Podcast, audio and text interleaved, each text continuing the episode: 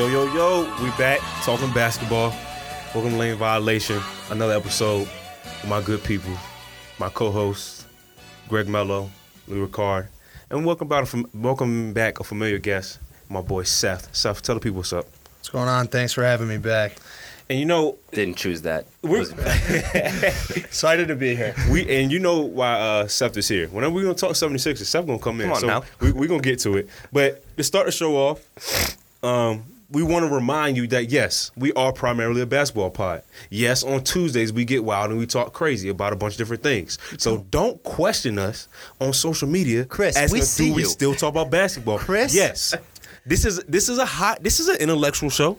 Yes, it is. It can be. But on Tuesdays, we gonna wild out because who just wants to be dry, like saltine crackers, oh, when you could be rich with cheese and ham. Ooh. That's all I'm saying, baby.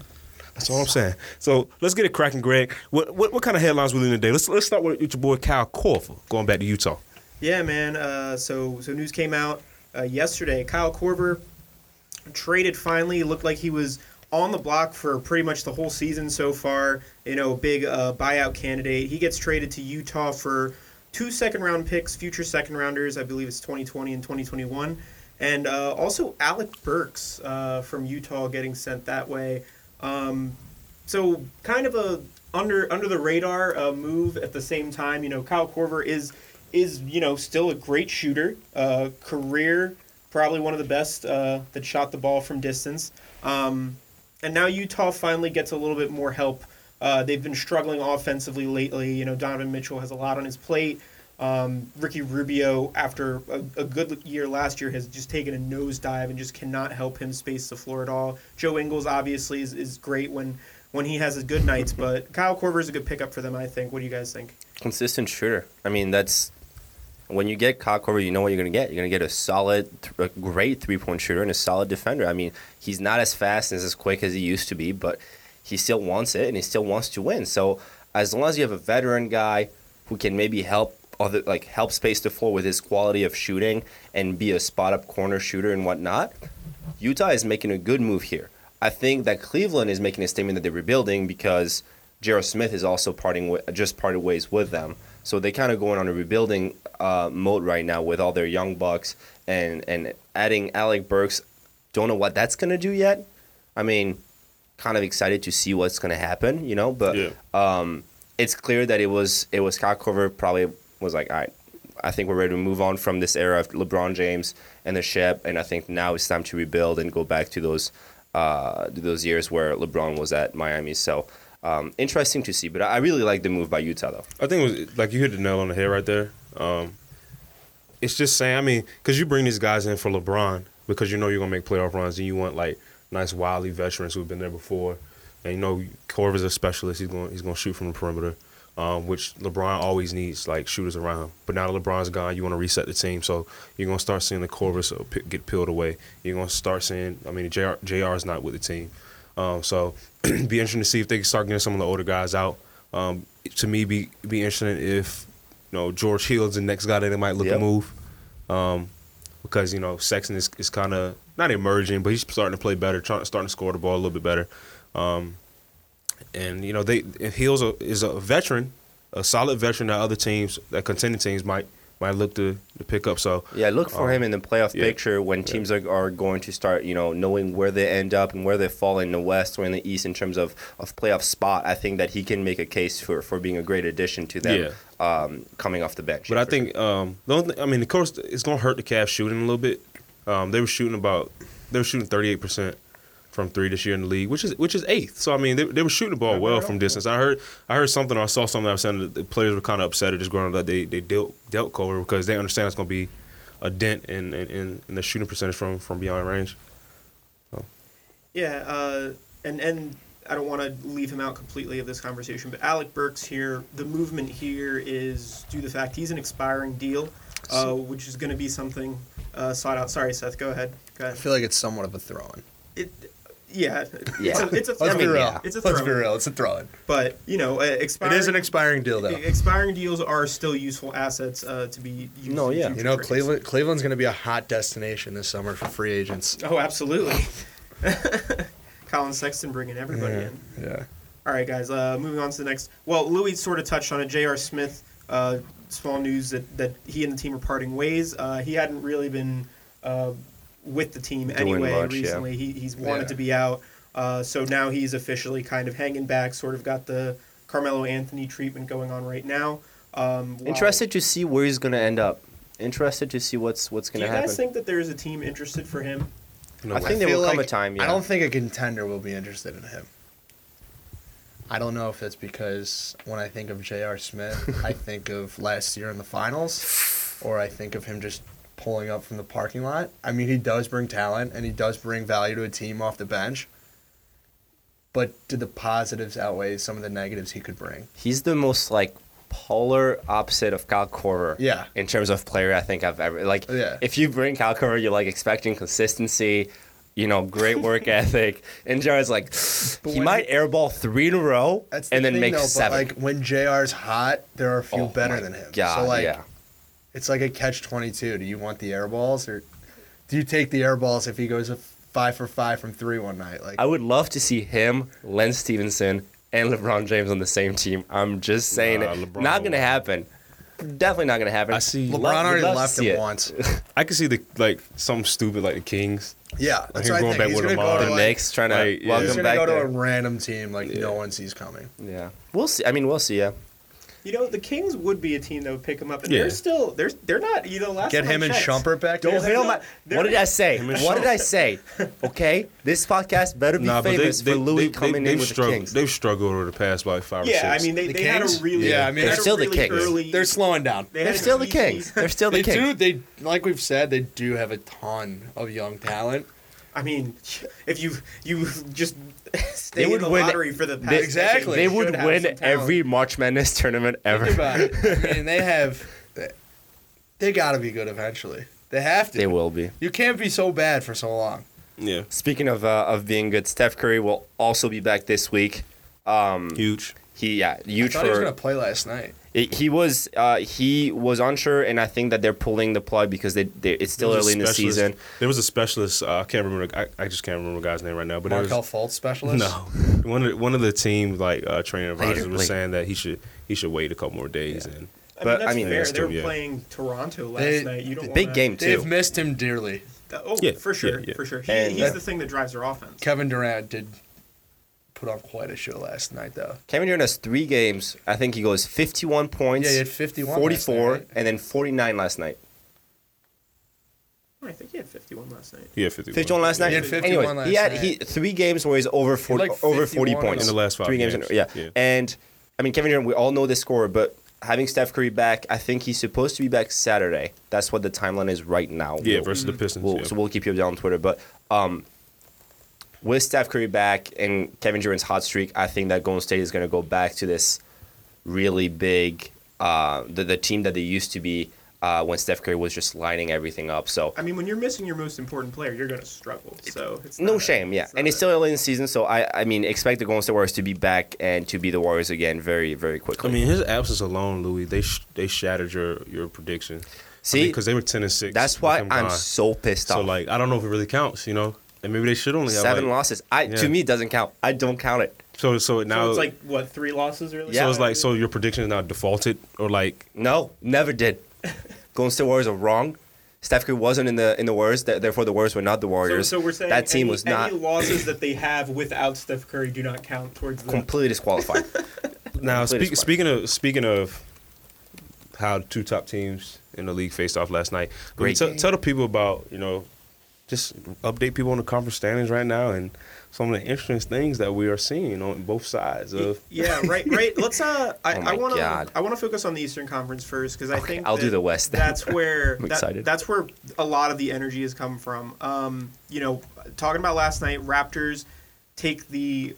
The, the Warriors and Raptors go to overtime. Raptors come out on top. You know, potentially a NBA Finals preview um, that some people predict. Yep. Right now, you have the, the seedings. Right now, you have Toronto leading the pack with 19 wins, four losses. Milwaukee a couple games behind at 15 and six. Uh, Philadelphia, the third seed right now at 15 and eight. And then there's kind of a jumble of, of teams right Say now their name. Uh, battling it out. We have the Pistons. Yep. um, in the four seed at 11 and 7. But it, I mean, it's virtue of them not playing uh, as many games as some of these other teams. Uh, the Indiana Pacers at 13 and 9, big loss uh, right now. They don't have Oladipo. He's out indefinitely with a knee injury. Uh, Charlotte Hornets coming behind them, and then the Boston Celtics are tied with them with the Hornets at 11 and 10. Um, and that is one, two, three. Yeah, that that's the that's the top eight. Orlando's kind of lurking here, 10, 10 and 12. Um, Orlando is at eight. or no, Orlando is the eighth seed. I'm sorry. Yeah. So Orlando making some noise. You know, Nikola, uh, Nick Vucevic is uh, doing some work. One of the most underrated center Yeah, he- in in this era of basketball. He's making some noise as a potential uh, Eastern Eastern Conference All Star. Uh, Well, we, I mean, we've always known he, he was just skilled, but I think he was. I mean, he had pockets of injuries and stuff too. Yeah, so, I like, mean, he's just never, never had, got really he's lucky. never had the right uh, team build around him to Yeah. really to really utilize him the way he needs to be utilized. Um, but yeah, like uh, guys, let's talk just really briefly. You know, any any surprises here for you guys? Any uh, you know, You gotta you gotta go uh, with to me, Boston at seven is shocking. The Wizards, uh, to me, is blasphemous at this point, and the Heat too. The Heat is very surprising. I know that they don't have people like never expect them to be in the top five, but I would expect them to be at least six or seven at this point, and.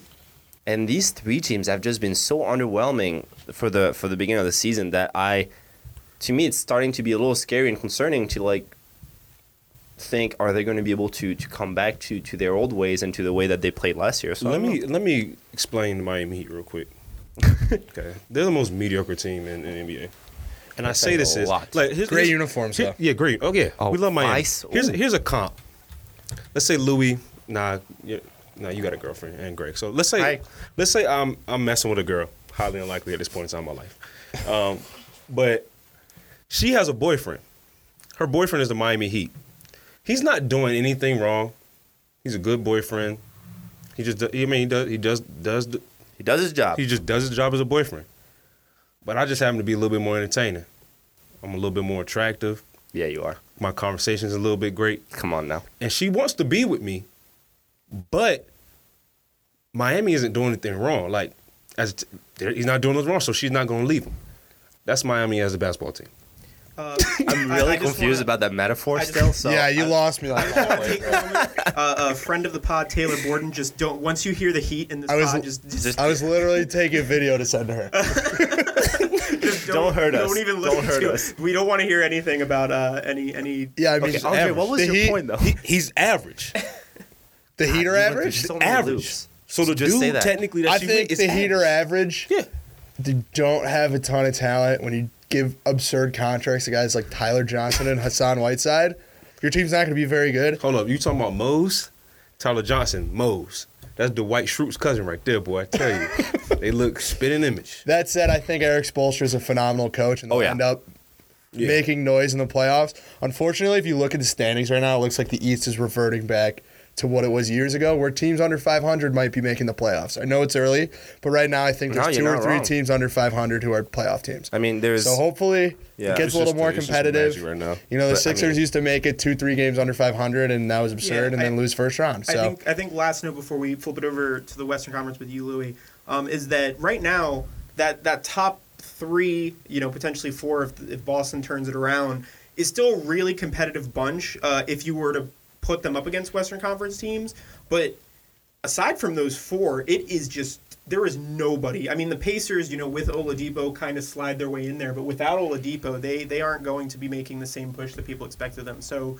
Right now, you know, all the interest is up in the top three with Toronto, Milwaukee, and Philly. It's going to be those three kind of, jo- uh, you know, jousting for position there, um, and, and we're going to just have to figure out where, where the pieces I mean, uh, but fall for. The but also let's let's not you know let's not be naive here in the sense that it's going to be a point in time where Boston does get back into into the Oh, mix. yeah. Like so, the, the the problem with, with Boston, if you if you look at um, just they're, I mean they're not scoring the ball well.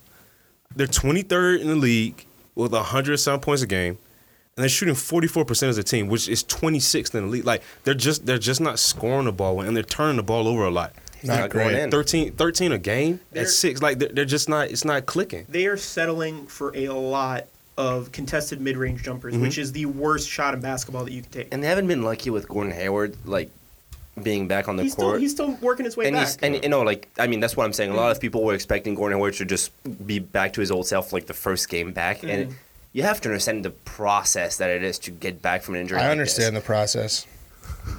Later. Just Seth, saying. later. Just saying. Um, so I think it's it's going to be Boston. The, Brad Stevens is not going to let his team do this poorly Yeah, all no, no, season. no. Like, do not do not say that this guy is not a good coach. Do not say Brad that Stevens these guys. not God. I, I think He that uh, should he be. might be on the hot seat actually. Seth. Just saying, I, I wouldn't be surprised to see him fired by the All Star game. I'm just saying. Honestly, I, I love Hot seeing the take of the Celtics. year. I It's a love shame. seeing the Hate to Celtics see it. struggle more than Hate anything. to see the Celtics struggle. Wow. Anyway, We'll Louis. talk, we'll talk about. Should we'll we- talk about the should we West head because out west? The, Si- the Sixers fans are, are a little too excited today. I'm not excited. Um, I'm just stating facts. So big, big surprises up west. I mean, I'm just gonna say the top three and then the bottom three, and you'll tell me if that makes sense. Top three, we have the LA Clippers, Boban. led by God himself, Doc Rivers, apparently Boban. Coach of the year. Boban. coach of the year. No, Co- Tobias, he's- Har- Tobias Harris is playing. Yeah, he's playing I lights out. Yeah, he's playing like and then Denver Nuggets at second. I'm not as surprised about Denver. Less surprised. I know we Still- love we love Denver. I'm here high. at I'm, Raymond. I was. This is a Denver yeah, I'm. I'm very high on the Denver Nuggets. No, I less surprising, but the fact that they're ahead of Golden State Warriors to me is on insane. Anyways, bottom three. Here's where it gets exciting, people. bottom three. Last place, good old Phoenix Suns, still kicking That's it, surprising. grooving. However, second to last place, Houston Rockets. The Houston Rockets, who said that they were doing everything they could and trading everyone they could to beat the Warriors. They are second to last in the West with a record of, yes, you heard it here first, definitely not first actually, but you heard it here correctly, nine wins. nine wins, not even double digits. 11 losses. How about four and five at the crib? Four and five. You can't. Win I at mean, the there's a crib, reason. Daryl Morey tried to sling four first round picks. You can't win Jimmy. at the oh, crib. Like they need help. They're not winning at the crib, Okay, bro. Isn't Brandon Knight back soon? I feel like that could I- add a little bit say, of a boost. be I read that fair. today. Let's He- be fair yeah. in saying that they missed James Harden for a portion of time. They did. And Chris Paul is always in and out of the lineup, so they never really have. It's their so hard to like give so much into this because you're only like a quarter into the season. Oh, I'm yeah, going to yeah, give you two reasons. Trevor Ariza dipping out. Well, yeah. Yeah, huge- T- huge Trevor's defensive not helping the loss. Suns though. You saw them in the last true. place. Listen- Come on, He would have done better at the. he's. at Good. the Oh no, he's a good player, but no, yeah, he's not. But I the mean, fit, I mean, whoever the fit up with at- Houston is better. Yeah. Like, let's be real. And that, that goes to a deeper thing. For them, at the beginning of the year was defense. But now, I mean, that's not, eh, yeah, okay, whatever. They have no depth. you think No. Houston's They- not going they- to make the playoffs? They, they have no depth. none. Louis, will you go on record right now and say Houston will not make the playoffs? I already did. You don't, you, what? That was his. It was My hot his take bold was that take. Houston is not going to make the his playoffs. bold take in the When? beginning of the year. In the beginning of the year when we did. Oh, I bold must have takes. missed that. Oh, my gosh. See, Wow. see. Okay. So, but I mean, okay, I. It's, it's still going to be my hot take, but I do believe that they're going to turn things around like the Boston Celtics. So you cannot Yeah. expect the greatness of yeah, James like, Harden, CP3. You, you really think the Clips are gonna gonna play Hey. 700 basketball Hey. all year? Hey, now. come on. No. Boban for No. president. Oh. But anyways, th- third to last, the Utah Jazz, Yeah. and they're not they're not groovy no more. They're struggling. I think you should jump up another spot and talk about the Spurs at 12 because that that's the most. I am never worried about the Spurs. That's they the, can be I'm last. I'm more surprised about that than I am really. about Houston. Well, they have What? No, they have no wing depth. Dude, They have I no, like no. they no lost depth Kawhi, right but DeRozan's a phenomenal player. But, I'm it's, but it's deeper than that, though. No, I know, I know, but like they lost Murray, Yeah. they That's lost big loss. Lonnie Walker, Yep. so like I don't know. I, Pop will figure it out. You Let's see, okay, th- but this is this is the reason I'm not worried about them. The Spurs, they have pop. Pop, like they're usually up there, but they it does not matter whether they're an eighth seed or a first seed. They're they're going to be the Spurs. But Houston and Utah, especially Utah, is a still a young team that has struggles, you know, with their players and Donovan Mitchell with injuries and, and with everything else is kind of in a sophomore slump that we haven't seen in a while and no one else is really picking up the torch here. So, kind of scary because we had all high expectations for the Jazz, and you know, and you can also make a case for the New Orleans Pelicans, who for some reason, cannot seem to find their way to be consistently solid in the top eight throughout the season. It's like they're always striving to battle for this A spot. I mean, but you but you know in the West that, It's that tougher. that's seven. That's granted the Lakers are more seven, and more they're- that that f- now now five through about eight s- slots. Those drinks are gonna consistently rotate throughout they the are. season. So like, they are. But like, I expected better from the New Orleans Pelicans with the, I mean, the run that they they're, had they're last 11 year. 11. They're 500. Yeah. Th- Their thing is they can't win on the road. They're, like if you look at it, they're nine and two at home. They just they just can't win on the road. You know what's crazy though? I mean, we're all. I mean, people are saying that the East is now. Some people are assuming that the East is better than the West and stuff. If you look at the Western Conference, Way. the tenth team is at 500, right? Mhm. The tenth team for the East, is like seven games under. yeah. yeah. Who's ten in the East right now? Chicago. Ten in the East is Brooklyn. Mm. Congratulations, Brooklyn. Yeah. Eight and fourteen, Brooklyn, and they're tenth. New Orleans Pelicans, eleven and eleven. Well, we, I mean, we know. I mean, the way anyone who says the East is better than the West is just Yeah, no. lying. But it, but it's also real. the best player in But the, the NBA top- and the best player in the East The top went of to the the, East, West. though? It got the, worse. The, the the top of the East, where it's competitive, where it is Toronto. I'm throwing Boston in there, Philly, Milwaukee. That can, I think, contend with a good amount of the Western Conference teams. But you know, no one's touching a healthy Golden State. That's really where we're No. at. That's that's this, you know, the usual story. Here's here's the question for the three of you, and we can go around the table, I guess. What team is going to bounce back first? Which team? no Houston or Boston or like Any team? Any team that's been underwhelming to you, I gotta look at the, the schedules or whatever. or, or we can just do Boston or Houston? I We mean, we can do between that. between those two, I think that I, I I would say if Houston is healthy, they are going to be quicker to get back into it because of the chemistry of their three main guys. You know, Yep. uh, Capela, Harden, and Paul. If I had to name together Capela last- first, it makes me really happy right now. Uh, the three of them last year had like some sort of ridiculous record when they were together, where they only lost like seven games compared to Yeah. something. Yeah. Um, Boston, I th- like. I believe that Boston is going to make it back up to the top half of the East, but I think it's going to be slower with them. They're still figuring out the kinks in their system. They've still got young, like. Jayson Tatum is going to be a star in this league, but everyone forgets that he is a sophomore. He is only. Look at Donovan he's Mitchell, like- 21 years old. Yeah, like he he had a ridiculous. but you know why? Because of Luka. He had a ridiculous rookie season, and that isn't something that normally happens. No. Ben Simmons' rookie season doesn't normally happen. Donovan Mitchell's rookie season. We've been spoiled. happen. We have has been been I mean, but the ridiculousness of Tatum's season was really in the postseason. I mean, he, he played yeah. well during the regular season, but it wasn't like, oh my but goodness. the regular season, he was shooting fifty percent from three. Yeah, That's like an yeah. unsustainable clip that never I know, happens. but- yeah, yeah, yeah, yeah. Most definitely, most definitely. Um, Who do you have?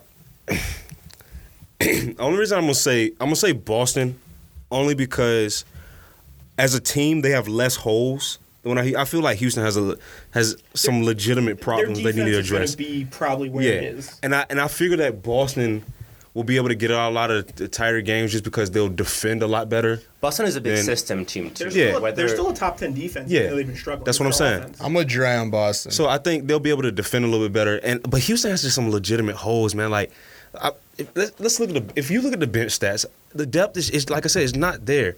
They're last in the NBA in bench scoring. I'm sorry. Did you just say that Michael Carter Williams wasn't a good pickup for this? No. rookie, season? rookie of the year. Then Michael Chris, Jordan. Chris isn't getting any minutes. How unreal is that?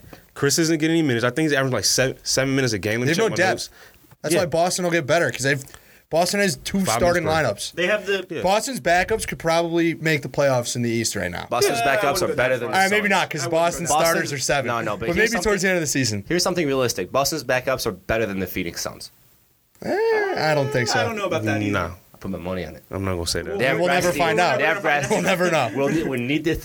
Boston has better like coaching and better depth, and they get they have Because the, here's the- they have the luxury of getting to beat up on the Hawks and the Cavs and the Bulls and the awful Yeah. teams of the East, Right. As opposed to Houston, who's going to have to play teams who are overachieving, like the Clippers and Memphis, and You're right. teams who are competitive night in and night out, as opposed to the Knicks laying down every night they play. Right, but the thing is that they the, the Rockets will be playing teams that are overachieving, and they have the Rockets themselves No, I have agree. playoff experience. So I, I think agree. that it like yes, the the Celtics have easier teams to beat up on, but it's not like the Rockets are facing like really just monster teams with stars. I mean, the Rockets can take on pretty much everyone that's in front of them on a given night. It's it's not it isn't something where they're really just not at the same talent level. They have the talent to do it. No, I agree. I think it's more of the fact that there are more laydowns in the East than there are in the West. Here's what I'll say to end this segment. I think that Houston will be the first, the quickest one to bounce back because they're second to last in the West. I, you're gonna. This is not gonna last two more weeks. Okay, this is this is impossible. Boston is already in the playoff spot. Okay, they have less holes as Dre and everyone else mentioned, but Houston's scoring capability with the players that they have is still something like if they're all in sync and they're all like feeling it, it's a tough team to beat. Okay, I mean, say what you want, but they may have not. They may have a struggling with depth, but their starters. I mean, LeBron. Uh, sorry, I'm so sorry about that. James Harden is leading the league in points per game right now with 31.1, and leading the league in steals with 2.5 a game too. So their starters alone are starting like like James Harden knows that there's some sense of urgency right now, and I think that he's going to try to galvanize the troops and, and try to get the best out of everyone. And when Chris Paul returns too, you know that's going to be another weapon to to add in their arsenal. And I think that at the end of the day, they're probably going to be around the eighth, seventh seed in about probably I give them a month, just because they're going to go on a on a streak for for a little bit here. Um, Houston? Yeah, I could see that. I think it'll be sooner than a month. They're only a couple games out. I know, but like what I'm saying is like their progression, like it's gonna be exponentially just No, yeah, yeah. yeah, gonna keep going. But I mean, they'll everything regresses to the mean. They'll get better. The teams above Exactly. will come back to where they're supposed to be, and at the end The of the balance. day, they'll There's probably yeah, balance. they'll be a top four or five team in the West by the end of the. I mean, because Sacramento's not going to keep playing great. Dallas, oh, hey. is, Dallas isn't going to be. I mean, unless Luka just keeps, you know. hallelujah. Uh, but you know, some of these, teams- like you said, stuff. Some of these things are going to come down. But Here's the reason we brought Seth today. Okay, Greg, can you tell? Can you, you both of you, can you guys tell us what is happening in Philly, and specifically with Jimmy your boy, Butler hitting back to back. No, buzzer no. beaters Jimmy and Buckets games. has been talked about, has been dealt with. We all like him. Big fan. What is happening with your boy Markelle? Honestly, I I can't really tell you. I can try. no Let's- one knows. Let's uh No one outside of the front office knows what's going on.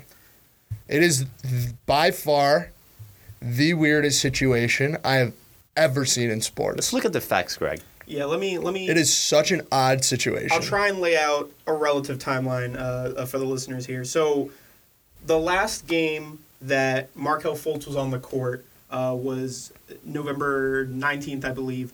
Uh, the Sixers were playing the Phoenix Suns at home. Beautiful Uh, day. They were struggling with the Phoenix was, Suns it, at was, home. it was the first. It was on NBA TV. They were down like 20 at one point. It was bad. players, players only announcers. I just, uh, I just. Okay, so they were playing the Suns at home, uh, struggling. They go into halftime.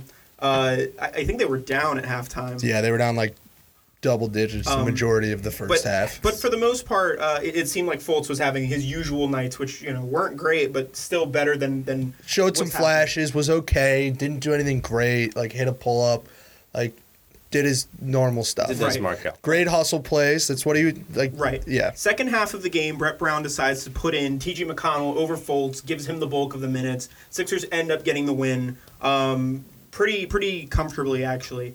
Uh, the the score looks closer than it really was at the end of that game. Yeah. Day right after that, uh, That morning. the reports come out that Markelle Fultz would not be practicing or playing in games with the team uh, for the foreseeable future due to looking at, going to see multiple shoulder specialists. Per his per the guidance of his quote unquote lawyer, aka agent Raymond Brothers. Uh, and pretty much from that point on, we have had No answers. it's, it's been No, a, fi- no, it's been a no updates. firestorm of, Nothing. of no new knowledge. Uh, Nothing. No new knowledge. The only knowledge I've heard is that he's seeing specialists, and then he's seeing more specialists, and then he's seeing more specialists. What kind of specialists are these? Shoulder, wrist. I, I mean, everything's like th- this whole thing just makes absolutely no sense. The other thing is that he um, he said that he uh, no the team also announced. Correct me if I'm wrong. The team the team announced that he was not in their future plans. Correct. Uh, that was It was so it, that was reported by uh, one of the Sixers beat writers, Keith Pompey. Uh, he he said that the team currently is not considering Fultz in their plans. I think really that this this is sort of the game that the team plays, that the the camps play. This seems like in, something more. in addition to that, another story was really or another news blip was released that Fultz wanted out, and then Brothers came out and said that's absolutely But not true. To, to clarify, Fultz himself never said this information. It was Fultz's camp. Uh, Liberty Ballers also kind of picked this up. It seems that the growing sentiment in Fultz's camp is after the Jimmy Butler trade, uh, the, you know, the trajectory of this team, that the Sixers team is very much more win now. Uh, there's going to be less development time for Fultz, is what they're thinking, and they would prefer to have Fultz be traded to a team where he's going to have the time to develop, he's going to have starting minutes, and he's going to be able to figure out the kinks that he has You going. know what I'd right prefer? now. I'd prefer Markelle Fultz to play basketball the way he's capable of. Not everyone gets what his they want. Some a specialist needs to tell If, us. if, if, if your shoulder's bad, why even play this? Like, like the Sixers is it- have been more than patient with injuries in the past. Joel Embiid shown- sat out two seasons before he played. Ben Simmons sat out a year. He probably could have played. Like towards the end of the, his his first season in the league, which he sat out the entire one.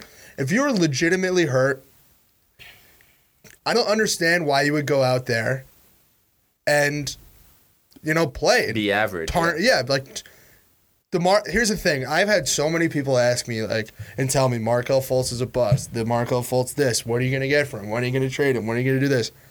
The Sixers making the trade for Markelle Fultz at the time was an absolute power move to get what they needed. Markelle Fultz's game at Washington My was God. the perfect complement for what the Sixers needed. He showed that in summer league. Like, I do that trade over a thousand times. You can never foresee what was going to happen. No. happen. The the only like. Even in hindsight, the only tweak that would have probably been made to that trade was get more protection. on No, the yeah, absolutely. But the actual aggressiveness shown was exactly what the fan base wanted to see from Bryan Colangelo. I was absolutely thrilled with the move the, when it was made. The target of Markelle Fultz, like Seth said, was the perfect complement. A combo guard who could shoot the lights out, pull up, dribble, uh, pull pull up, uh, shoot. Kind of an all- mid-range from all- three-point all land. around He was a point guard, three-level yeah. scorer. You know that was the exact compliment you needed next to Ben Simmons and Joel Embiid. I mean, like you said, like I remember when they were going through the draft process, a lot of comps he was getting was James Harden, just because Yeah. Yeah. of the smoothness of his game, the kind of the funky, like awkward His athleticism, change of yeah, pace, change yes. of pace, and you know, Seth, we talk about the shoulder and stuff this and that third, and I, th- I just. I, I don't- think I it's so much more deep. Like, I, no, no, no, I'm, I'm I- I agreeing agree with you. Yeah, I I'm agree agreeing with you too. The thing about the shoulder is, is if the shoulder is significantly hurt, which it apparently is, it has been for almost two years at this point. See, year but- and a half. How could it have not improved? See, but because I don't, I don't know. I'm not a doctor. I'm not. Yeah, no, yeah. I See, because I think it might be comes beyond that. that. His wrist is hurt. I think it's more of a psyche No, thing. it's, it's definitely a mental thing because when your body is hurt, when you're used to being hurt in an area for a long time, me and Greg talked about this one night. When you're used to being hurt in an area for a long time, you become comfortable with it. well, not even that. Like you start, your body starts compensating for Yeah. the the, in, the oh, injury. yeah, absolutely. So he might be going to shoot his jump shot. His shoulder might be fine, but he might be going to shoot his jump shot.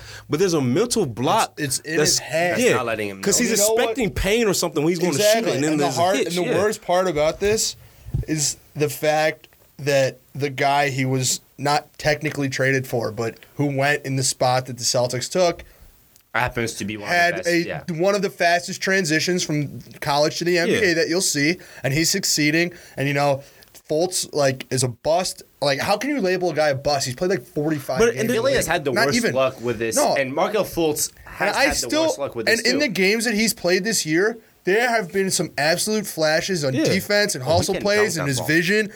Like there's something there, and when like I'm sure we'll get to it, but I'm just gonna jump right in. Like, what do the Sixers do about Markelle Fultz? They're in a position that most teams are could never be in, and the fact that they gave up a first round pick and a, an additional first to move up to number one for a guy who potentially will He bust was, out. and he was clear cut the best player in that draft. Oh Like, yeah, it was no, doubt. It was no. but not even yeah. that. Everyone he, agreed. He Yeah. he has the potential to go down as an awful pick, and the Sixers are still one of the best young cores in the league. Yeah. If this happened to another team where Markelle Fultz was drafted to be the star in the face of your franchise, it would be catastrophic. But they're in a position right now where they don't need Markelle Fultz to contribute. They're Yeah. still winning games. They traded for Jimmy Butler, and his trade value right now is non-existent. So, so Seth, if you're Philly right now, and this is purely speculation, what do you do? What do I do? Yeah, if you're Philly, I get him number one healthy, whether it be mentally, physically, whatever. no matter the timetable. no matter the timetable. Okay. Right now, his trade value, like I said, is zero. I could get, if the Sixers traded me, I could get almost as much as Markelle Fultz. There's no rush to get him back on the floor. You you have T.J. McConnell, who's a viable backup point guard. He's a baller. That you get Fultz healthy. And number one, if you if you don't like Keith Pompey, if he's not in the plans of the team moving forward, you get him healthy, you get him on the floor, you show that he can play, and then you make a decision to trade him where he'll have more value, or you keep him and you're like, wow, this guy is who we drafted. But right now, you don't make any rash decisions because like So Marco Fultz right now. Marco, yeah, we've been patient the entire time with every player we've drafted. Why, yeah. Why stop now? Here's here's another. Yeah, Greg, what do you- like? There there's obviously multiple layers to this. You know, another Sixers writer, uh, Kyle Neubeck, uh, he he reported that this is pretty much all a decision from Fultz's camp, and the the thing is that the the Sixers now, in in a way, across the league, are seen as the the the victim, the one that the Sixers have have been as you know sympathetic And accommodating as as, you patient, as could be. accommodating as they could possibly I- be. I don't think I've ever seen a, that to in a player anyone. in this situation. Yeah. Like there are league execs who are saying we probably would have done something different. Uh, you know, in a certain situation that had happened uh, during the course of this entire thing, the Sixers have been so just you know ev- everyone's been welcoming. Teammates don't even have a problem with him. They are still saying They- they rave about him. They think he's- he's a great teammate. say They love he's having him around. He's going to develop. They th- they believe in him still. They're really just concerned. You know, what is the problem here physically, that- mentally? Like what? And is I think problem? the Sixers' patience comes back to what I just said that they don't need him to be like a star right now to win games. Here- and here's because my- of that, like you invested, if you look at it, they technically only gave up like Michael Carter Williams Yeah. and a f- to move up, whatever. If you look at what he's capable of and what the Sixers are already doing right now, why trade him at a lower value than he could potentially be Yeah. worth for maybe a decent bench player and a second round pick? Here's the thing: is is that kid's- patience? I think he just turned 20. He might still Yeah. be 19. He's so He has young. plenty of time. Don't get me wrong. He has plenty of time, and everyone knows the the potential of the kid. I mean, the guy had he was averaging 23 points a game in college. He was awesome. He had six assists, almost nearly six assists, nearly uh, six rebounds a game. I mean, the guy was a ball in college. His potential is definitely known by everyone in the league. Do There's y'all no- realize how? But do y'all realize how big those numbers are in college? No, like those Like are crazy numbers. and that's on a that's team where he had literally Yeah. no help. My fault, No. Louis. I didn't mean to cut you off. Go, no, ahead, go no, ahead. no, no. That's that. No, you're exactly correct. My point is, here's where the patience becomes, I guess, ill-advised because patience has paid off for Joel Embiid more than anyone else, in my opinion. I mean, Yeah. to me, I, com- I had completely given up on him A lot of uh, as a had. player, and it come, the guy comes back. I mean, he's the best center in the league Yeah. by far. Patience paid off for Ben Simmons, and everyone's like, God, I mean, they already had Joel Embiid the first time. Now Ben Simmons, you know what is this franchise doing? They're like, you know what? Trust the process, right? So it's trusting the process. Patience worked out. Could that be the case for Markelle, or could it be that patience is not needed for this, and there's just too much, too much drama involved. There's too much um, kind of negative influence coming from his camp, from the from the league, from fans, from everything that it kind of like turns everyone's head around, and that they can't really focus on playing basketball now. So he- he- here's my question: Is it is that patience ill-advised, or is it is it going to be rewarding? I think the patience factor is twofold in that number one, you like I've multi- said multiple times, you don't need him to contribute right now. Yeah. but it also is helping the team in the fact that he has no value right now. So the longer you wait, yes, if he becomes more of a headache for the team, then you might look to move him. And I know this has been like I've said, it's such a weird situation. But he has shown, even in the games he played this year, he has been a when he's on the floor, he's he's been like a, a, ga- a game change, not a game changer, but he's made game changing plays. And making a rash decision just to get rid of him, just be like, all right, he's your problem now, I think could hurt the Sixers long term. From from Yeah. wh- from what I've heard so far uh, through And, and by the way, I don't know if all of our listeners know, but Gregory is a contributor to Liberty Ballers and uh, to talk about Philadelphia 76ers. So he knows as much as anyone. He's on this topic. essentially Bodner at this point. Pretty much. yeah, right. Uh, no, He's no, out I have, Woj. a, I, He's out Woj. I have a lot. I, I you know, uh, great, great uh, team members for Liberty Ballers that, that I get most of my information from, and they're they're the ones really working hard. You know, obviously at So school I have less time, um, but but from what I've heard so far, really, the Fultz thing is really all incumbent on what the camp decides right now because the Sixers are to Seth's point at the position where they have no they, they have Reason no gauge yeah. on what Fultz's actual value could be They right have now. There- zero th- there is there is zero means to get anything of import. Like if you're doing a deal, and I don't know if we'll have time to talk about proposed deals anyway because we have to move on to other segments. But i- i- if you're trying to get a deal, you're you be lucky if you get a late first. No, I don't. I doubt There's anyone's no chance you, he would get a late So, first. so I wait, so it. so the Sixers right now are just laying back, and Marco Fultz's camp is in the driver's seat. N- no, I don't even me put it know this if- way. Just trying to get this Yeah. right. The- let me put it this way. It, Fultz's camp made the move that they were going to go see specialists. Yep. to see to get an actual diagnosis on On the shoulder so that they could have something to present like hey th- this is the reason why this guy is not nearly performing to what everyone expected okay? Doctors actual specialists are you know in a high pressure situation because they are going to be known as the doctor that gave a full diagnosis to Fultz that diagnosed something and they're going to be attributed as the one who said hey there was a chance or hey no he's done so you're in a weird position as a doctor because you're having a high leverage young prospect player come up to you you know getting your medical expertise on something that he's been to multiple doctors and have yet to peg down one different I, thing I, I think I Um, mean either he's seeing the most incompetent doctors ever or something else is wrong. But I agree. thing. So, so you know, Derek Bodner, who, who we talked about, he he uh, works for the Athletic, uh, Philadelphia Athletic. He's even said he thinks that you know at this point, this isn't for Fultz. You can't really pinpoint one thing at this point. This has been multiple things have all compiled over an amount of time that have led to this moment. The Fultz camp is in a weird position because they've got to decide this this this isn't like a a Jimmy Butler situation where there's just no way this trade is gonna happen eventually. There is enough, you know, uh, camaraderie and chemistry between the players in the locker room that they are willing to make this work. If Fultz and his camp are willing to, you know, get this to work once once whatever time is, is happening. All right, I think we could talk about this for literally 14 hours straight, but no one wants to listen to that. So let's move on. I don't know what the next Yeah, topic so is, but I felt talk- I need to cut speaking everyone else of off. speaking Thank of you. um, young guys, uh, we talking about Fultz age. Let's now that some of the weeks, uh, what are we? Week seven. Something Week like se- that. Yeah. Okay. is that it? Yeah. Yeah. That's Like it. Wow. So moving, moving, Wow. so moving through week seven, uh, rookies have had time to establish themselves, get their feet wet. Starting so to be known. let's. I mean, Who we wants had to start this off? yeah, talking but we we had our we had our original rookie ladders at the beginning of the year.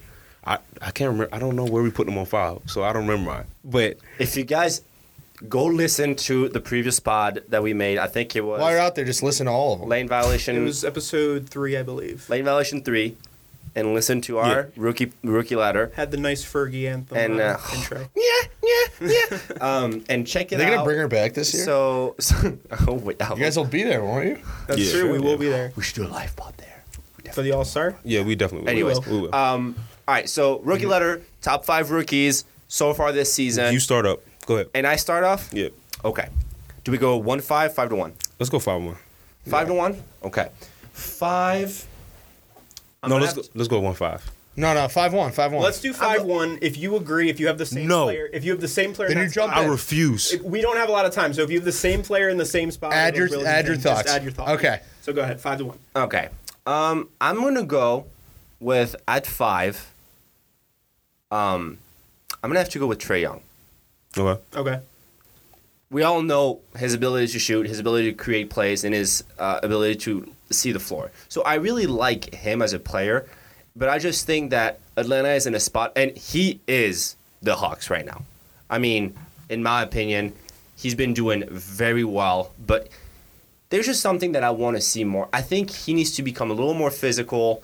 He needs to like put on some weight, and he needs to really just be more like Jayson Tatum in a way. Like it, I know it's a He's very not weird surrounded by a ton of talent. He's it's not. a little tough. Well, he has he has some good young guys. in there. Collins is good. Taurean Prince, John Yeah. Collins. They've they've got some guys. Who No, yeah. Good young core. Um, you know, Vince Carter is their mentor. You know, love Vince Carter. Um, but I agree. Like Trae Young, he's he's got to just be a little stronger. Finishing around the rim is a thing that rookies need to It's tough. have the time to to get better at. Um, but really, he's kind of been as advertised since he's come into the league. You know, he's going to have Yeah. those nights where he's just scorching from distance. You know, his passing is really nicely developed. He makes really Yeah. nice passes. You know, driving in. Um, the defense is just. You know It's non-existent. what it is. Yeah. No, it's not non-existent. You know, he, he compared tries. to compa- like He- let me put it this way he needs to figure it out because obviously like rookie year is still a rookie year so no one is going to judge him based on one year Mm-hmm. but he he keeps showing some sign of evolution in his game in all facet to me but to me I would like it if it was a little quicker and Oh, I don't know if it's course. me me being impatient or just me seeing his ability and his potential. You know that I know that he's right there, that he can achieve it. It just needs that you know that little body armor um, that can carry him through the game. You know, and that can help him last through a season without any injuries. But anyways, at four, I'm gonna have my guy Jaren Jackson Jr. with the Memphis Grizzlies, who've been doing the team as a whole has been doing really well this season. Uh, but he's been very surprising. I mean, not because he was you know not expected to be good, just because he's been doing everything extremely well. He needs to hit the board some more though. Yeah. Like, like you, you shouldn't be that. You got to hit the board some more. I think I don't even know. I can't remember. I think he's only averaging like four point I think yeah, I think boards a game. about Like that's not that's not He's- that's not acceptable. Four and a half. Yeah, that's not that's not acceptable. You got you got he has to hit the board some more. But keep pushing. My fault. Yeah, no, that's fine. Um, at three, I'm gonna have my man, Shai Gilgeous Alexander, because he's leading a Clippers team. Not him, but like he is on the Clippers, who are the best team in the West right now, and I'm just loving what he does because he was one that was completely unexpected. Because he, you know how we were talking about Michael Carter Williams, mm-hmm. the lengthy point guards and everything. He's that that the player that Michael Carter Williams well, he was, I guess, in his rookie year, but that Was we, for one season. that we expect that we expected him to carry on throughout, you know, his career, and I think he has that it factor when it comes to being the all all around point guard that the Clippers need. And I think that he's filling his role right now as a rookie perfectly well for the team, and that he's more of a team player than anything, which is helping them building a culture around this Clipper nation that you know they really didn't really have before, in my opinion. Oh, opinion. they love him. Yeah. They love him. Yeah. So I think he's very interesting to watch. And I think as the season is going to go on, he's going to become even better. And I hope his career continues on like that. Um, at two, I'm going to have DeAndre Ayton because he's been incredibly solid. The Phoenix That's Suns where I have made him. the right I pick. have Number two two. as well. Yeah, Two. So, okay. So we can all Is agree. that a consensus Yeah, number one and two two? are gonna Can, be the can, can we go? one and Can we go? Can we go the the Luka Yeah. uh, song on on three? No, No, we cannot. no. Three. Well, here's the thing. I think we all agree Luka. No. Hallelujah. Hallelujah. Luka Doncic, Just ladies cut and that gentlemen, part out. made my European self so incredibly proud, so incredibly happy to prove everyone in the NBA saying his game won't translate well into the league. He doesn't have what he takes. The kid is 19 years they- old. they are and stupid for saying that. killing, Yeah. absolutely killing it because he can do everything and he can do it well. And he's not a meek type of player. He's a player who wants to have fun. He's a player who's learning every day. He's a player who is willing to put in the work. Yeah. And I'm loving that about him. And you can see it on a daily basis based on what you uh, when you watch his games or when you when you have when you see interviews of him. He is such a good player, and his ceiling is incredibly. He's high. mature beyond his years in terms of basketball by playing Yeah. such great competition for years. Yeah. Only Shame thing that, that- we couldn't pre- predict that at all. There was no reason to predict. I don't for know any why. Like, he should have been the first pick. I mean, if he won a I just- freaking MVP like, over what there, is like that's not. But what, what, what does I don't that- understand that why Atlanta traded that pick to not take You- him. because you know why? Because you know why? Name one first first like first draft. I mean, I guess first overall pick that is from Europe. No one has seen that. No one Andrea wants Bargnani that. didn't work. There you go. That is it. You have it. No one is going to trust someone from because oh he didn't play college here. That's such a. He didn't play dumb college, so he doesn't know what. Well, you So know, you know, stupid. you know who he played against in the EuroLeague. All the American players who didn't make it to the NBA. Not- not only- there from college. Not only did he play there, didn't he win MVP? Yes. Not even like did. rookie. Yes. of the- He did. At He won their version of MVP, not like their and their young ball or whatever the hell it's called. MVP and, young- Finals yes, MVP. Yes, like this is. I didn't understand it on draft night. I don't. I don't understand it even more now. The only thing bad about Luka, his tattoos. All right, let's push forward. Yeah, they don't look great. Um, for, for, So should we just name guys who weren't already listed? no, we're just we're going to go through with the last three Okay. of us, and I'm gonna say my fifth. You're gonna say your fifth. You're gonna say your fifth. I'm sorry with about that. I minimal, took with minimal. Um, Okay. yeah. So at five, I had Alonzo Trier I did as well. because he's pl- he's just playing great. Um, Yeah. Undrafted guy out of Arizona.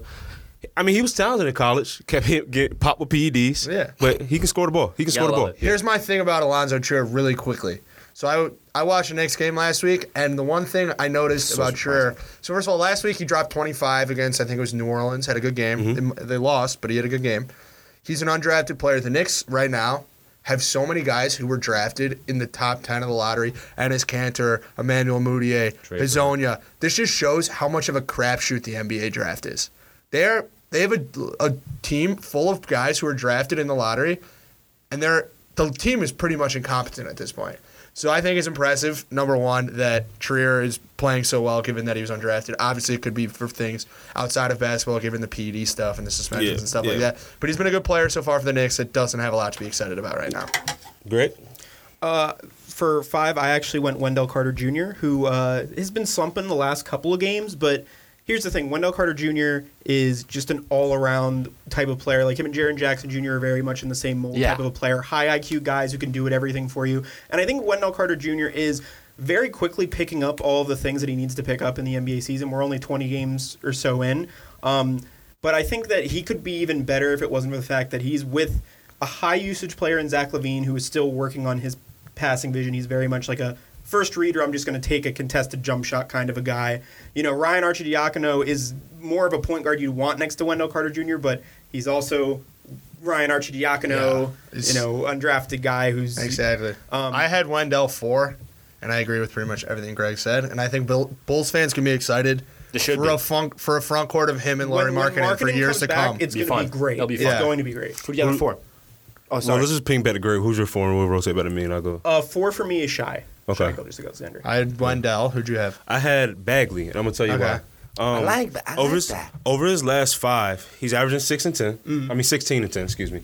And don't forget, there's that there is that um, friction they were having with Joerger. The front office was having with Joerger um, because he was favoring like playing vet, veteran guys on him. So some of Bagley's minutes were compressed.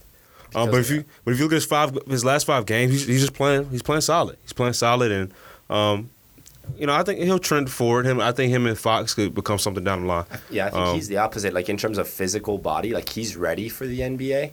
You know what I mean? Like Mm-hmm. he has the height, he has the, the muscles, in my opinion. So I think he Mm-hmm. just needs to develop his game, and I, I he's doing just Yeah. that based on what I'm just. So I'm as, lo- loving what he's. as long as he's getting those minutes, he's gonna keep he's gonna keep learning, Yeah. growing, Yeah. and they'll be, they'll be he'll be okay. Who's that three? Starting with me, I had Jaren Jackson three. I also had Jaren Jackson. I think similar to what um, Louis had said, he's been a very solid player. There's more to be desired from him. One of the things that I noticed is that you know Memphis defensively is giving up the least points per game, Grind And- City, baby. and he is you know he's a great player. He's a great player at Michigan State who didn't show nearly as much of his potential there. It's I think it's a lot of it is because of Tom Izzo not being a great Tell- coach. tell the people. But that's a different story. I have Jaren Jackson three. He's averaging twelve, shooting fifty percent from the field, thirty three I think from three. and he's only playing like 25 No, yeah, per game. exactly. He's Not not even playing the. His length, minutes. his length in the So- paint is like a, is a problem. Yeah, so so I agree with pretty much everything Seth Yeah. said. I would add that like per- personally for me, I saw Jaren Jackson Jr. as having the second highest potential of this draft class behind Luka Doncic. A lot of people did. Yeah. For um for me, with this rookie ladder, I look at it as a sliding scale. Yeah. So based off like that's why I always look at the last five games because it, it changes. Yeah. I had Sexton here at three. Yeah. Um, just because he's he's yeah he's been playing he's just been playing Very great. Um, he's averaging about 15 on the season. Um, and his his numbers are they're going to continue to rise. His last five games, he's, he's pl- playing solid. I mean, you, you saw some twenty point outbursts. I mean, he had twenty nine against. Uh, The uh, was I'm it tripping Philly? right now. Yeah, had two. You have twenty nine Was against. it let me, Philly let me or- check real He was good against Philly. But here's what I'm going to say about Collin Sexton. Not only did his five games, uh, last five games show Houston, a lot of, of yeah. him, but that shows to me a lot of character from the kid because his teammates criticize him Yeah. saying like he wasn't doing well enough he wasn't doing what he was supposed to do as a rookie he didn't have that progression that everyone expected him to, to have and the guy comes in bounces back and shows why he was drafted by cleveland shows why he deserves a spot in the nba and i am loving that about him mm-hmm. really like his He's a great jump Bull, shooter too so far, which is Yeah. fun to watch I just want to see. The only thing I want to see from him. The only thing I want to see grow. looks like he had a, a mic. Mike just fell off yeah. the table. We're good. We're good. I just want to see him grow in in the, in the facilitating capacity. I mean, he's only about two point five a game right now. That's it. So I just want to see him facilitate a little bit more. But other than that, uh, going back to Greg, what you got at two? Uh, at two, I have I have Ayton. We said. We Okay. said Oh yeah, Ayton so we're good on Yeah. one, one and two. Don Yeah. Dayton. Yeah. Don Anderson. Yeah. All right, let's move on. Should we do It's MVP time. MVP? Do we want to do ladder or just say who I we think have? just let's just talk generally about who who the who top three like what you guys Okay. are thinking here. seth why don't you start us off I mean, at one, I obviously have Joel Embiid, and it's course. it's not. Not biased at It's all somewhat biased, but the stats he's putting up, at least he's he's saying been it. incredible. No, I mean it's it's because I watch the Sixers more than any Yeah, other team. no, so no, I, you're s- right. I see him night in and night out and what he's capable not only on the defensive end of the floor, but offensively he's leading the league in 30 and 10 games by a wide margin. I don't. Last I saw, he had like eight, and the next best was like two. I mean, he's um, basically averaging thirty and fifteen over the last five. exactly. So, I like, saw yeah. a stat last night. It says we're over a quarter of the way through the season. Joel Embiid's currently averaging 28, 13.3 rebounds, and almost four assists per game. If he can sustain it for a full year, it'd be the first player to hit those thresholds since Shaq's MVP season in 99 2000. And to defend Seth's point, Joel Embiid uh, in the power ranking that NBA.com did is third behind Okay. Giannis and LeBron. So he he's third. And No, yeah. There's a lot of and season I, left. And I think, additionally, from a, from a Sixers fan perspective, the fact that Joel Embiid is playing at an MVP level right now, when years ago we didn't even know if he would play an NBA game, Exa- that's is so incredible. great, yeah. And I'm just enjoying the ride. I'm he going to be honest. he has the narrative behind it. yeah. No, yeah. Who do you have? At number one. Yeah. Uh, oh, one. We'll just do one? ones Okay, and then okay. twos. Okay, at number one, I had Giannis overall. I mean, he's he's Makes sense. I, Had him too. I mean, they're no longer the best uh, team in the conference, but still, like the 26 points, almost 13 rebounds, almost six assists, and over a block a game. He's he's pretty much unguardable in the system that Mike Budenholzer has put around Unreal. him, and he's he is the difference between the Bucks being a second seed pushing to a first seed and being a seventh, eighth seed uh, in in the conference. Like that's pretty much enough said. I agree. I had Giannis as well. Um, you you saw Shaq yesterday say you can take basically you can take my title, Superman. And for Shaq to say something, Sha- Shaq is That's big. Yeah, for Shaq to give you props like that, that's that's huge, man. Like if you just look at his dominance, man, like he's just completely dominating. Like- Everywhere. Like, it's not just one And second, people too. people like say, oh, he, I mean, he, he, I mean, when is he going to develop his jump shot? Why? I mean, why does he have to? He still takes jumpers. Yeah, jumpers. he takes So- jumpers, but- so yeah. quick difference between him and Ben Simmons. Giannis takes jumpers. Yeah. And that's what the difference is between them. Yeah. well not not the only difference, but he he At the least he threat goes that he it. has that he will still pull up, he won't make the shot. He finishes around the rim with authority. You Yeah. can't stop there him is in the paint. there Like, is he's among this the players who have the most confidence in their game as we speak Man, right what now, did you and get? it's showing in gracious. everything. He is playing with a confidence and like a very a perfectly matched arrogance to his game that I love. Because he knows he can go to the rim and he's gonna do it, and no matter who's in front Yeah, of him, yeah. and I'm loving that about him. He's aggressive. He wants his team to be the best. He wants to get this championship, and you can tell that he's on a mission. You know, him talking to, uh, with Kobe, you know, in, in the past, in the summer, you know, saying like, "Give me a challenge." You know, I'm gonna win MVP this year. And he's on a mission for that, and I'm loving that. However, I'm sorry, but I have LeBron James at first. Say what you want, but LeBron is still doing everything Still the the right king. way. Nearly 29 points a game, eight rebounds, nearly seven assists a game, and over a steal a game. He's balling. Yeah, yeah. And see, but I just I just don't know.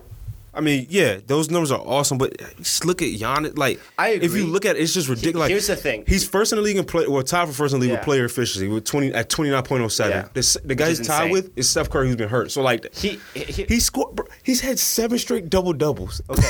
Here, Andre, Andre. Here's what I'm. Here's what I'm basing. Here, here's what I'm basing. Um, what I'm basing my my my MVP I don't- and I'm not saying you're- you're wrong. No, no. LeBron is yeah. LeBron without LeBron, the Lakers or the Lakers from last year. Yeah, that's true. Without Giannis, Milwaukee can still find a way in the playoffs, in my opinion. I know it would be incredibly tough, and they would probably not make it. No, I think Middleton. But in, in I, I think Middleton and they have you know a good, a decent team around him. But I do think that without LeBron, and same thing as in Cleveland last year, you know, he he is the most valuable player no matter where he goes. That's true. And I He think win that because of that, he's my MVP. okay. At two though, I have Giannis. So I'll let Seth go for two, but Giannis, everyone said. I have MVP. Giannis. Everything was already said. Moving on. So two uh, two, two. I have Steph. Um, and you know the big knock on Steph at this point is that he's missed so many games. Like he needs to pretty much when he comes back play the rest of the season to Yeah. still be in the MVP conversation. and he could. But th- like What the he's- first, what he's doing- the first two weeks insane. of the season, Over fifty percent from the field. Steph Curry was showing you like prime, uh, unanimous MVP Steph Curry. He shattered. He shattered the statistics, though. He shattered the statistics that he had as a unanimous MVP. He is, ladies and gentlemen, the guy is shooting over fifty percent from the field. Do you know how many three pointers? Seth is still fixing his mic. I'm loving it. Do you know how many three pointers and We just back. jumpers he takes a game? The guy's averaging over 50%. You know who usually averages over 50% in field goals? Centers, because they only Oh, Jaren dunk the Jackson ball. Jr. Andre Ayton. Unreal. Unreal what he's what he did. So I Small, agree small Brendan. sample size, but it was Dre, v- who's, very who's impressive. at two? I didn't beat it too. Um, Embiid? My guy. Yeah, because I mean, you you could, tell, but you could also tell that Embiid wants it. Like, Oh, yeah. he, he wants to win the trophy, but it's along with winning games too. Um, but uh, everything else was said on him. They and beat, yeah. At three, I can have a tie. No, but I'm I'll gonna have, have a tie at three, so Okay, you at, at three, I have Steph Curry and Kevin Durant because to me, Kevin Durant has tried to hold down the, the fort for, for Steph Curry's absence, and he's had three straight games where he was averaging was over forty points, and like the games, if you watch them, he pulled up from the parking lot in Toronto last night. Drake Drake's jaw dropped, like the whole crowd was just like, I, we don't even know. what to Drake do might now point. be a Warriors fan. After Hopefully. last night. But K- Katie and they Steph, lost. Steph for the reasons we're excited, but Katie just because I, I don't care if anyone hates him, you have to respect the fact that he's a born baller and he's going to go down as one of the greatest scorers in the league league's history. Seth, who's your three? I'm going with LeBron. I mean, you can make the argument that LeBron is the MVP every season on every team he's ever played on. I mean, look at what the Lakers have done. I don't. I personally don't think they have a ton of talent. They have him. They have Ingram. They have you know Kuzma. But outside of that, I don't think that like the supporting cast they surrounded him with to me is so odd. And you know he's still the best player in the league. Yeah. And if you look at guys from his draft class, the the D Wades, the Mellos, those guys are done, and LeBron is still king. And that's all I got on that. Uh, It's unreal. No, I agree. Yeah, uh, three. I have a tie. Uh, Joel Embiid, insane uh, to start the season and consistent. And there are games where he looks like he's barely playing well, and he's Yeah. still putting up ridiculous stat lines. And LeBron, the king, is is tied for me number three. For me, as much crap, much crap people want to talk about, we're talking about the East and how all the stars are leaving and this and that and third. It's Kawhi. Yeah. Like I have Yeah. Kawhi three. Like I just love the way he's playing over there, man. Like the the, the system he he had in San Antonio. Somebody said it perfectly last night during the game. The system he he had in San Antonio allowed him to grow and become this guy that can play ISO now and di- ice you and dice you and shoot a mid range jumper in your mouth. Like I, I'm seeing a confidence in Kawhi that that I haven't seen in a while, and he's I mean he, he looks great. He looks great. So All right, so uh, that's it for we're, we're gonna we got to hit the last segment because we're hitting a hard deadline here. Uh, we got to go out and shoot some videos. So guys, um, Dre, you got your, your All draws? oh yeah, we back with the All draws draws? So. Um, I'm gonna condense it. I don't have a full team, and I'm gonna just stop doing that till I'm gonna do it at points of the season. So probably Yeah, yeah. I'm probably know when during the mid season. So like, we're talking about yeah. drawers right Yeah. now. So we're just talking about this this this yeah this episode's all draws. Can you remind the listeners what, what draws is for? So when you shoot the rock, Come on. and now. that joint hit the net like, you you just you just pu- you just giving them draws. You shoot the rock, you know it's going in. Draws. draws. Okay, so three, these three guys shouldn't be surprising. First all draws award goes to my boy Damian Lillard. It's Dame time, baby. It 41 against Orla- Orlando on Wednesday. Hit 10 threes in the game, dropped seven in the third. heating it Mama, up. there What can I goes say? that man. Still, still one of the most under underappreciated guys in the league to me. Forever, in my Dame is ridiculous, man. He's really to me not really that much of a step off of, of Steph. Their No. game matches. I mean, very comparable in a lot of ways. To James Harden, baby, from November twenty first to November twenty sixth, five days, he scored. Five he points. scored forty or more three times Yeah. three times, including the bad. 54 the other night. Um, shabby. and the 54 he had the other night um, gave him against the Wizards too, right? I think. yeah, in a loss. Okay, but whatever. Gave him five career 50 point, uh, 50 point and 10 assist games, which no one else has, in history has done more than three times. Congrats, Good the you. beard. And as much as you know, my feelings for for Kevin Durant is still kind of it's time for me to move on, but whatever. Durant is losing his mind right now. He's Like- nuts. nuts. His, his last three games, 51 against Kawhi and them last night, So hey, that's just to say the caliber of the defense against them too. Like I'm just gonna say it like that. 49 on Monday versus Orlando, Sheesh. and 44 in Sacramento. Dude is averaging 40.6 points a game in his last five. And guess who has him on his fantasy team? Triple. Your boy. Finally, I'd have an honorable mention, and it is not a player. Landry Shamet. No, it is the Orlando Magic because they be getting draws put on them. Next. Greg, what pissed you off this week or these past two weeks? This is you have a lot built up. this is a really abbreviated Greg's Gripes because of lack of time. Uh, so I'm just Yeah, gonna say I'm say like looking at my clock. Yeah, every yeah. 10 So because of lack of time, uh, Philadelphia 76ers fans, let's chill. Relax on the Kendall Jenner That's shit. exactly- if that's what he's gonna get, we do not want to scare is. Ben Simmons Stop. away. Everyone Stop. relax with the Kendall Jenner stuff. stop. She was in Brooklyn. We won. Shut up. fine. I know we lost to Cleveland. Sorry. fine. His thunder. Sorry. That's now Seth and Greg's gripes. Yeah, Moving on. I'm that's done it. with that. Yeah, we're good. Go ahead. No, no, you didn't get angry, Yeah, Sorry Greg. cut you off. Finish. Keep going. I'm, Finish, I'm, Greg. I meant to talk about that, and you just, stop, triggered me. Stop making stupid petitions That's to right. try and get your team Come to on. like, ban a celebrity from this team. If you want to push away No, ban her. Because of No, all this, bump no, that. Do not Ban her. Do not ban her. That is a Ban the whole thing to do. family. That is a stupid thing to do. Stupid, stupid thing to do. It is fine. People are already concerned that Ben Simmons already loves LA. If you uh, ban his girlfriend to come into games, that's just gonna push him away. Just invite her to No, games. Let's I say ban her. They never been banned Free- from nothing in their life. She Ban can come her. whatever the hell she wants. I don't care. Ban her. It'll only last for a couple months, realistically, anyway. So this segment has become everyone's gripes. No, I'm tired of her and her family. But that's a, no. I'll do a whole segment. she's not as bad as the rest. Yeah, no, she cool. Uh, hey, she hey, cool. hey. No, you right. You All right, right. Let's move. You let's right. move to Louis. We got we got like two minutes. Come on. Let's see. If we can Why is Dwight Howard still in the league? I will never Oh understand that. My overreaction is weird that the story that Wizards are the most bizarre franchise in history of mankind for giving that man another shot. Sixers are up there. Yeah, maybe. But Dwight Howard's story is absolutely nuts. Uh, there's a lot of allegations against him right now. Uh, if you want more, just look on internet. 'Cause It's we ain't talking about it. crazy. We're He's I'm also not, not discussing getting it, like but now gluteal surgery. yeah, now he has now. surgery on his butt. So why is he still in the league as he's never produced since leaving the Orlando Magic? Don't know. Uh, He was awesome. please, Dwight, please, Dwight, do this for yourself. Do not just murder your legacy because Just I will forever remember you as the Orlando Magic center who just gave everyone what they wanted and the funny guy and Superman. So please leave it like that. Go home. You have enough money to live a good life. Please do that. Yeah, I looked up Thank his spot, his uh, his career earnings today. He's at like 220 million. He, hold on, but he he's didn't play. He getting didn't play up. terrible last year in Charlotte. So He- let's. Have you guys seen his tattoos Not recently? horrible. I didn't. I hadn't He'll seen never him be in a while. back. He'll never He be is back so to what he was. tatted. It is wild. All right. Have you seen that? Well, it is now time for us to end, ladies and gentlemen. Thank you for About tuning in time. to Lane Violation Thanks for again. having me.